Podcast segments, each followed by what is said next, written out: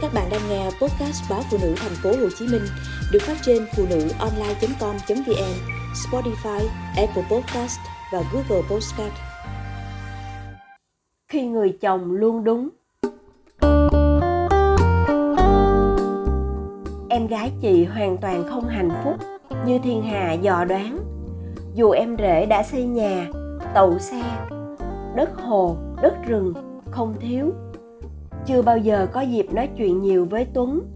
Nên hôm nay, chị nói to, rõ vào điện thoại. Chị chỉ muốn biết em đã nói gì với lam, mà khiến nó khóc. Còn việc vợ chồng em cư xử với nhau hàng ngày thế nào, chị không muốn can thiệp. Tuy nhiên, nếu em gieo chiều chuộng, em sẽ được ngọt ngào. Em nghiêm khắc, em sẽ nhận về sòng phẳng chị nghĩ trong lúc vợ ốm đau mà em còn hạch sách, cật vấn, đòi hỏi thái độ đúng mực từ cô ấy thì em sai quá sai rồi. Thực ra, nếu đúng như lý thuyết chị từng tham khảo trong những cuốn sách dạy giao tiếp thì để mọi chuyện tiến triển theo chiều hướng tốt hơn, em gái chị được chăm sóc tốt hơn. Chị không nên lớn tiếng chỉ trích em rể cứ để cậu ta nhận ra cái sai và điều chỉnh dần dần. Chỉ cần bỏ qua điểm chưa được, tập trung vào điểm mạnh mà động viên, khích lệ. Tuy nhiên, chị không làm được như thế.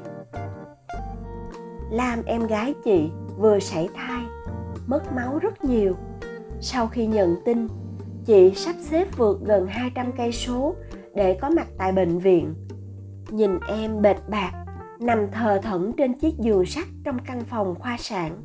Chị nhói đau. Cũng là phụ nữ, chị hiểu cảm giác mất đi núm ruột là như thế nào. Suốt buổi chiều đến tối, chị ngồi bên cạnh để an ủi, động viên em. Nhà có hai chị em gái, chị lấy chồng xa quê. Chồng chị chỉ là viên chức nhà nước với mức thu nhập thấp. Anh cũng không có máu kinh doanh hay làm thêm gì. Tuấn chồng Lam lại khác.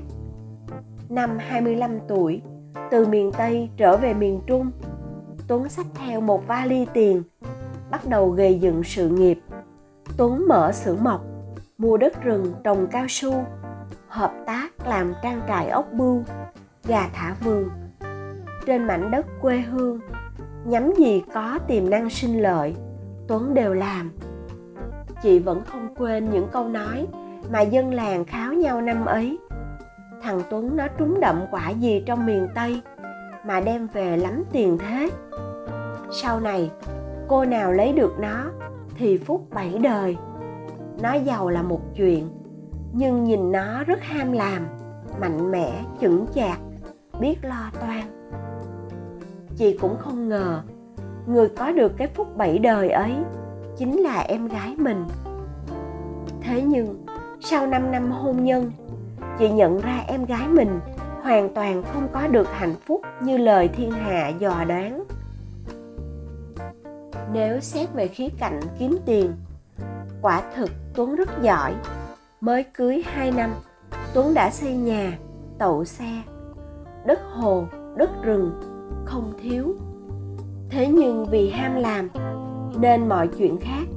Tuấn đều loại khỏi danh sách ưu tiên. Kể cả lam, người mà cậu từng dành nhiều thề hẹn suốt mấy năm ở chung, lam như cái bóng lầm lũi. Có lần lam kể, tháng nào anh tuấn cũng đưa về một sấp tiền lớn. Thế nhưng, đưa về rồi lại lấy đi. Anh bảo phải đầu tư tiền hàng, trả lương nhân công, mua thêm bất động sản em hoàn toàn không có quyền quyết định chi tiêu khoản gì. Anh tuấn là kiểu người không to tiếng, không hung dữ, nhưng sẽ luôn làm theo ý mình. Đối xử với người khác theo cách mà anh ấy cho là đúng. Lần này cũng vậy. Mới 8 giờ tối, căn phòng gần chục giường bệnh trong khoa sản đã tắt đèn đi ngủ. Có lẽ khác với khoa khác. Những mất mát và tổn thương ở chốn đây khá đặc biệt. Từ người bệnh đến người nhà, ai cũng mệt mỏi, đau lòng. Đèn vừa tắt thì tuấn gọi lam nghe máy. Qua chấp nối nội dung mấy câu trả lời nhát gừng và đầy hờn tuổi của lam, chị nắm sơ nội dung. Tuấn hỏi là cái thai đã trôi ra hết chưa? Cụ thể tình hình như thế nào? Để sáng mai cậu đến gặp bác sĩ có động thái can thiệp nhằm chọn phương án dùng thủ thuật thích hợp. Tuấn hỏi đi hỏi lại, nói thêm gì đó, mà sau hơn 5 phút trò chuyện, ngắt máy thì lam nức nở, bật khóc. Gặn mãi, lam không kể hết đầu đuôi. Tức khí chị bấm số gọi luôn cho tuấn. Em đã nói gì mà lam khóc? Em có biết tâm lý hậu sản không ổn định? Sẽ rất nguy hiểm cho người mẹ không? Nó vừa mất máu rất nhiều.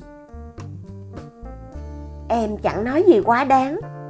Em chỉ muốn nắm chính xác tình hình, để mai gặp bác sĩ, bồi dưỡng họ một ít tiền, nhờ họ cho tiền. Em chỉ quan tâm và muốn điều tốt nhất cho lam, mà cô ấy cứ trả lời kiểu khinh khỉnh.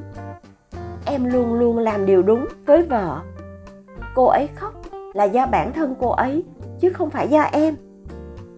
Phụ nữ mà cứ viện cớ ốm đau, rồi chướng nũng nịu này kia, là mệt mỏi phiền hà lắm chị.